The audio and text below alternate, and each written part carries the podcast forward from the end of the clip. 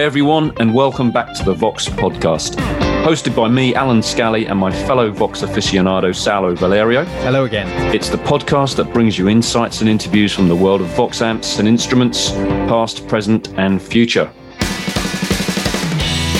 Just before we introduce our special guest for this episode, we'd like to tell you a little bit about the release of some brand new Vox gear this month, the Minigo series of portable amps. These amps are lightweight, compact, and can be powered by either mains or a power bank battery, so they can be taken with you wherever you go. Whether at home, on the street, or in a concert venue, you can enjoy playing anywhere. They offer powerful and realistic amp models based on those in the Cambridge 50, as well as a newly developed vocoder for talking modulation effects. Onboard effects that let you create a diverse range of sounds, a mic input, and a rhythm machine that can play back patterns from different genres. And two of the units in this series, the Minigo 10 and Minigo 50, feature an onboard looper.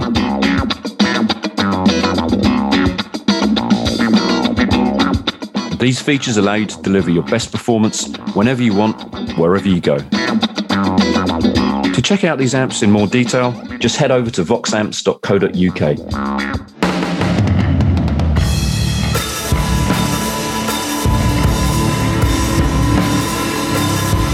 With more and more bands returning to live performances, it's been great to see so many AC30s back on stage where they belong.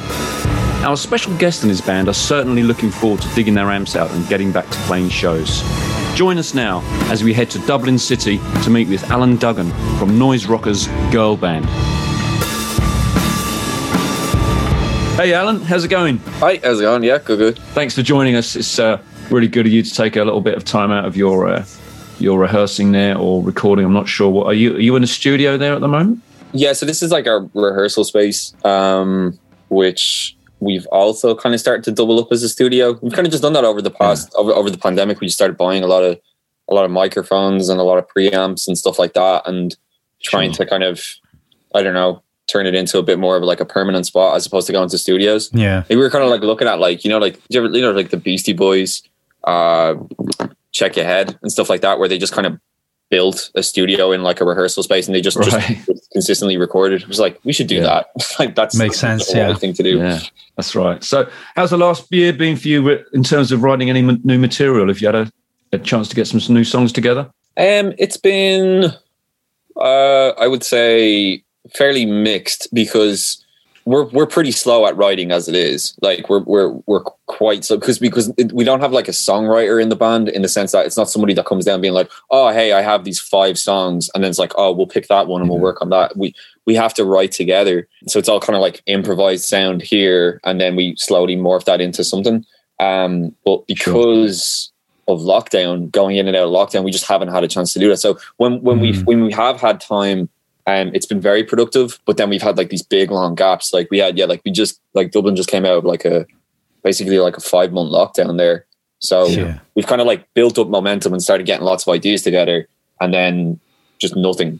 Like, cause it's just at home, just like, okay, I suppose I'm just going to watch like just awful TV for the next while, and just kind of in and out. So it's been mixed, I would say.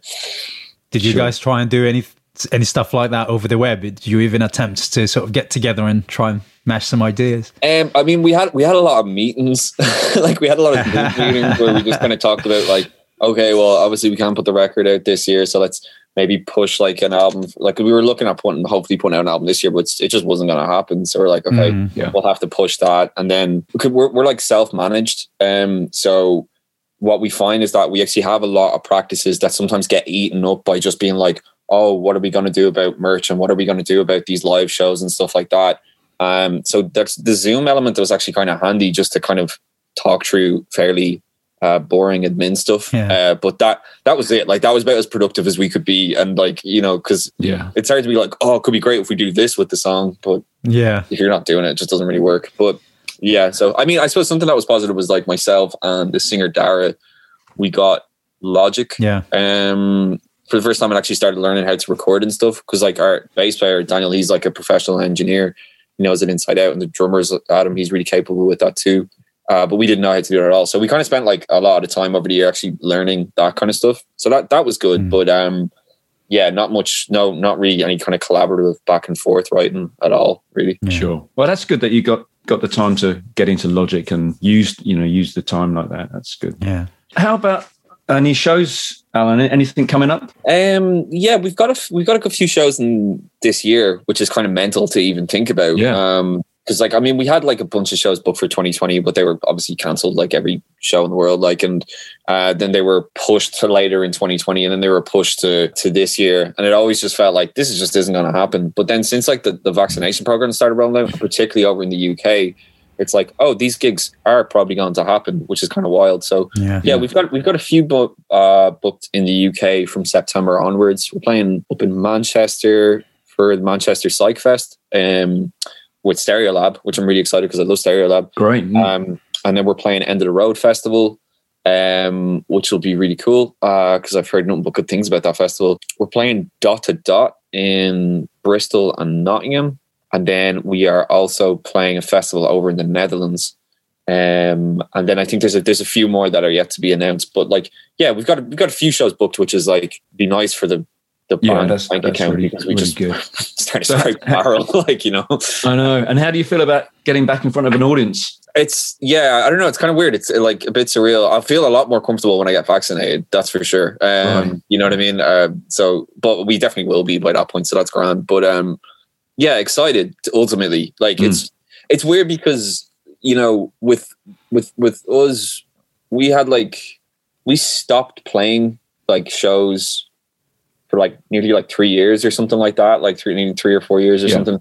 So we're kind of used to like taking really long gaps between touring, but it was just 2019 we actually started playing shows again, and we had a bunch booked for 2020. So it was like, oh, and they all got cancelled. It was just like, well, this is just normal for us. You know what I mean? So, so I think we are really looking forward to actually playing again. And it's just the last year's has been a blur. It's kind of hard to even kind of visualize it at this point, I suppose. What would you say was the most memorable show you've ever played? I don't know, there's been a lot. One that really stood out to me was when we played in Tokyo. Because it's definitely the furthest away from home we've ever played, so that was like just pretty surreal. And we kind of just made like a whole holiday out of that. Like we just had the one show.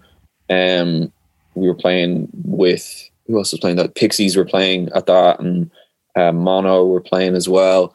So yeah, that was really, really cool. Was that a festival or was it an indoor gig? It was an indoor festival. Okay. I think, right, you know, so it was Hostess, who were like the label partners at the time, but they done this thing like the Hostess Weekender. So they had like, just different bands playing over 2 days in like this fairly big room. And we were one of them, and we were just like it was just amazing to be over. And the hotel they put us in was like right in the middle of Shibuya Square, which I'm not sure if that's how you pronounce it, but like the really famous like landmark of Tokyo. Yeah, like, the two crossings, right? Yeah. And then so we stayed there for 2 nights, but then like, you know, we wanted to stay longer, so we just booked like the cheapest Airbnb we could get, like around the corner. Where basically, we were all in the same bed, and we're just like, doesn't matter, we're in Japan. Like, you know, it's quite an assault on the senses the first time you go there, isn't it? Yeah, it's just like even the fact that like loads of the train stations have like a little song, like they have their own kind of song and stuff. Like there's loads of that, and yeah, we went to like the guitar district where it's just like tons and tons of guitar stores, and bought a guitar and bought a bass and. It was amazing. Like, do you know what I mean? Like, it was just so much fun. So yeah, maybe that one, but there's been tons. Like, do you know what I mean? Sure. We played one in France before to one person who fell asleep on a couch watching us. And it's like, it was a small room. And we're pretty loud. So it was just kind of like, that was odd for sure. Definitely memorable as a result as well. Let's talk about some gear. You're an AC30 user. What got you into the sound of the AC30? When I was 17 or 16, I think I was 16, I went to the studio for the first time with some of the guys that are in this band, but with some other, we had a different band at the time. And it was our first time going to a studio, and we were like, oh, we need to bring our amps. And I had this really, really cheap Marshall amp, and the bass player had a really cheap Marshall bass amp as well. And we brought them because they were big. We thought they were great. You know what I mean? And we brought them to the studio, and the guy working there, he's basically like a family friend of the singers. He was just like, yeah, let's not use those amps. And he had this really nice ham-wired AC15. He was like, you should give this a go. And I typically play with a Strat, and it was the first time I'd actually heard a Strat going through an AC15. And to be honest, I didn't know much about amps, and I don't know tons about amps still, but it was like really just obvious sounding. I was like, oh, this is unreal. Like just the way you could really crunch it and really, really drive into it. And he just put the hard sell on like the AC15. He's like, you should totally get this. These are just great amps. You'll always find use for it. So I was like, yes, sir. Okay, I'll go find one. So he actually, to be honest, he was selling an AC15, so that's probably why he was putting on the hard sell so much. But I ended up buying that one from him. But like completely fell in love with the AC15. But as I got more pedals, so like the way I play is definitely more effects heavy, like way more effects heavy. But as I got more, I just needed a little bit more headroom, and the AC30 was the next logical step. And so that's what got me into that. And I think it was really solidified to me when we were playing a show in France at one point, and it was just like a fly in and fly out. It was like one of our first times doing that. And we asked for an AC30, and they're like, we don't have that, but we've got these Fender amps. And I was like, okay, cool, I'll give that a go. And it just, the way the pedals reacted to it was just miles apart. It was very, very, very different. Yeah. So I was just like, okay, I can actually, to do these songs, I can only do this through an AC15 or an AC30, preferably an AC30. So that's just kind of that's been the buzz since 2014, I guess. So yeah, like everything's just done through that. So yeah, that's what kind of got me into them. I suspect that with the number of effects you use and that sort of wall of sound you create with them, you probably notice a very big difference between the AC15 and the 30 in terms of bottom end and spread. Yeah, totally.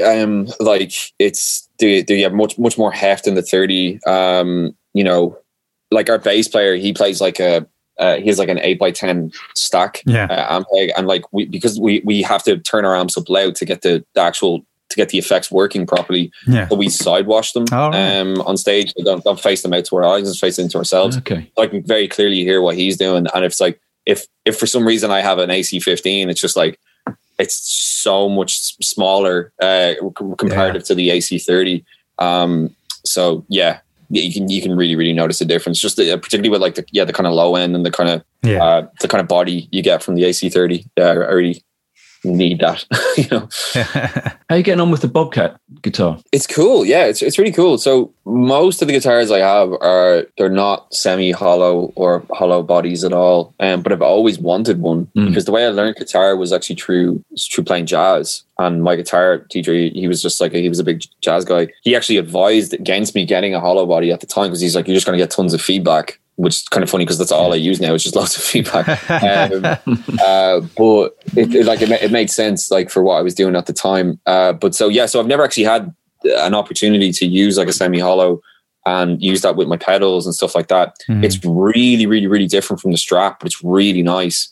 And it just plays really well. Like, I don't know, like it's cool. I've been really enjoying it. It's like, it's definitely very, very different in terms of how the pedals are reacting with it, in terms of the sounds that you're getting. But that's the kind of fun of it though, isn't it? Like, you know what I mean? It's just like, it kind of opens up this whole other kind of sonic world. And it just makes me want to play a lot of jazz as well, because it's just the nature of it. I really love that. Is it the V90 version or the single coil? It is the V90 version. Yeah. So like, which is cool as well, because there's like completely different pickups as well. That's so right, like feel is very different. Pickups are different. So yeah, really, really, really enjoying that. Yeah, the really cool about P90 in semi-hollow guitar is that you get that top end that you'd get almost single coil like, but there is a lot more girth in the actual overall sound of the instruments, isn't there? So it's a very interesting combination. Yeah, totally. And even just like the kind of the semi-hollow body element of it, I don't know, it's just, it has this feeling of like that kind of P90 effect of feeling very close, but then the hollow body kind of makes it feel a little bit further away as well. It's like it's kind of a bit air, isn't it? Yeah, it's just like whatever way it's going through my board, it has this weirder quality that's like, yeah, I don't know, but it's really nice. I really like it. And also, did I hear you've been using one of the little SDC minis. Is that right? Yeah. So, I mean, that was the first thing I got off you guys. Yeah, it's great. It's like, I mean, it's, I suppose like the way it's kind of like advertised or whatever, it's that it's like this kind of like handy little travel guitar that you can bring with you, which I wouldn't necessarily be using it for, but I mean, I like just getting lots of weirder guitars and like just, I think it's like that Neil Young quote or something like where it's just like every guitar's got at least one good song in them or something like that. And I kind of love the idea of just having loads of different shapes and sizes because it just makes you play a different way. Yeah. And that one is definitely the smallest one that I have. But it, like, it's cool because like I need to get the action kind of sorted on it, but because I haven't, it just means the harmonics are really, really present throughout, which is actually really, really fun as a result then because, again, I'm mainly just trying to get sounds off the guitar that are interesting. And because all the harmonics are kind of like very present throughout, it makes you play in a different way. Yeah. And it also makes me feel a little bit like Warren Ellis with his little tiny what's it called, like the Mandocaster, is that it? Like, oh, you know, I remember when you play that, I was just like, what's that tiny guitar? That's amazing. So, yeah. Me trying to be good gag on stage, if nothing else. Yeah. Yeah, totally. So what first got you into music? Who inspired you? Well, I suppose we're getting into music had always been very present in my family, which I think it is the case for like a lot of people. Like, but it was really, really present in terms of like band music because like my brothers, like I've got a huge, very stereotypical Irish family where it's like my ma just kept having kids. So there's like 7 of us and like her family, there was like 14 of them, like, you know. But like, so yeah, it's grew up in like a really big family and I was the youngest. And when like every Sunday, my brothers were in this band and they used to like practice in my sitting room. It's quite funny. The way they used to practice is they used to all face towards me as if I was the audience, which is like, I only grew up at the time. I was like, that makes so much sense because you're practicing for a gig, but like only kind of growing up later, it's just like, that's really weird that they used to do that. But I used to sit there and just kind of watch them play all the time. And they were like, I suppose they were just kind of like a hard rock band or something like that. But yeah, the idea of just kind of loud music was really, really appealing to me from a young age. And yeah, just kind of growing up then, like it was always present. Like my sister was really, really into music. She turned me on to a lot of different stuff.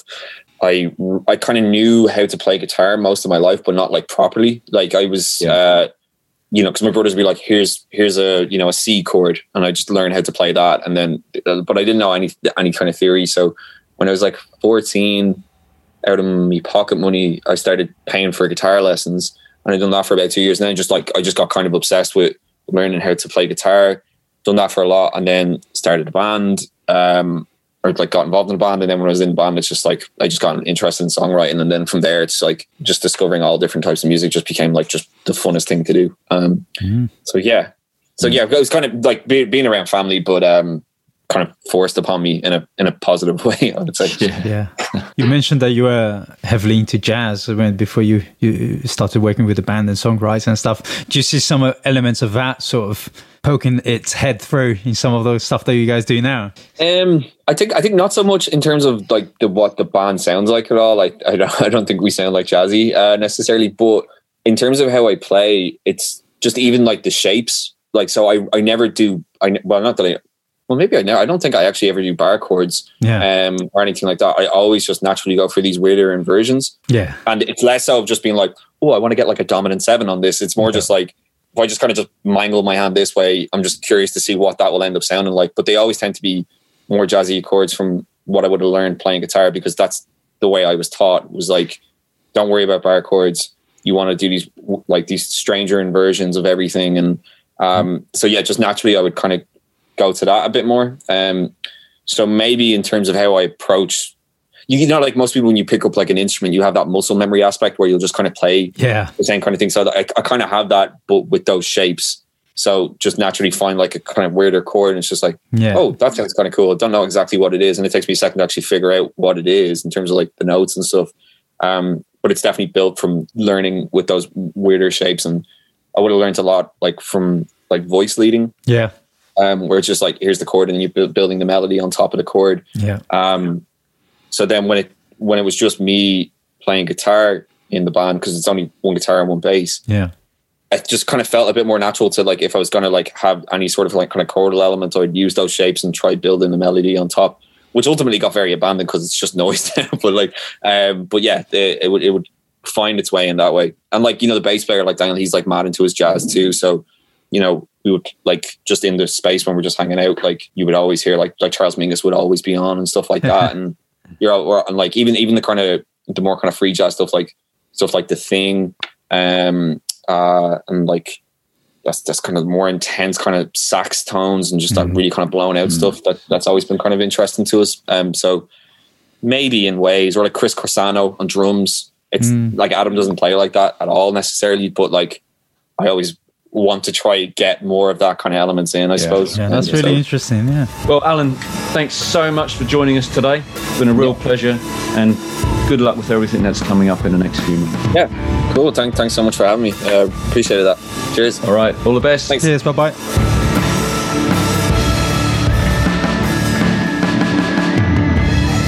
So that's all we've got for you today. Hope you enjoyed the show. Thanks for listening, and see you next time.